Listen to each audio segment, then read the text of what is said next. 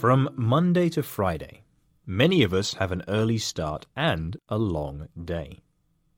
By the time we've gone to bed and managed to fall asleep, we've been woken up by the alarm to do it all again.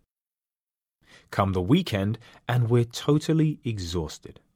We sleep in way past our usual wake up time just to stay in sync enough to start again on Monday.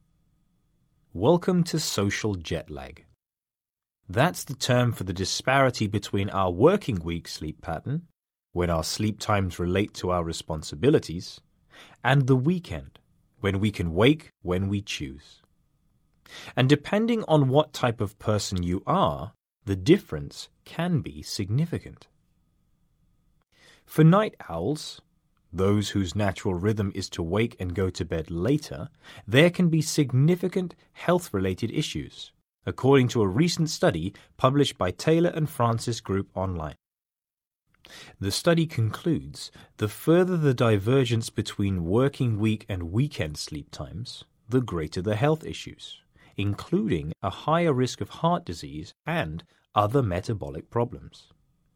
And because so many jobs and tasks start early, night owls are effectively forced into harmonizing with the early birds. So, what can night owls do? Force themselves to integrate by sacrificing their lie in? It's the worst thing you can do, says Professor Till Roenneberg, Professor of Chronobiology at the Institute of Medical Psychology at Ludwig Maximilian University in Munich. This is because people's sleep pattern is half determined by genetics. The other half correlates with their age and environment. Getting less sleep is unlikely to realign your genetic tendencies.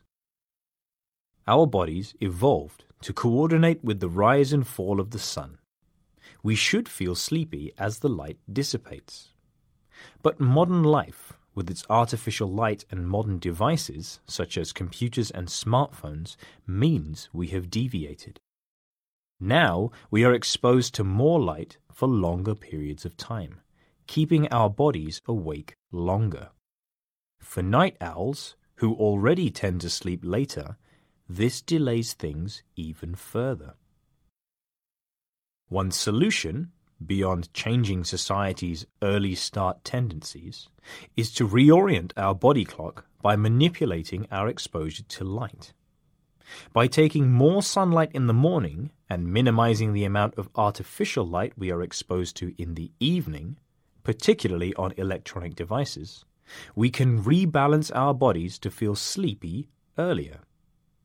It's far from easy, but better that than losing your whole weekend to sleep.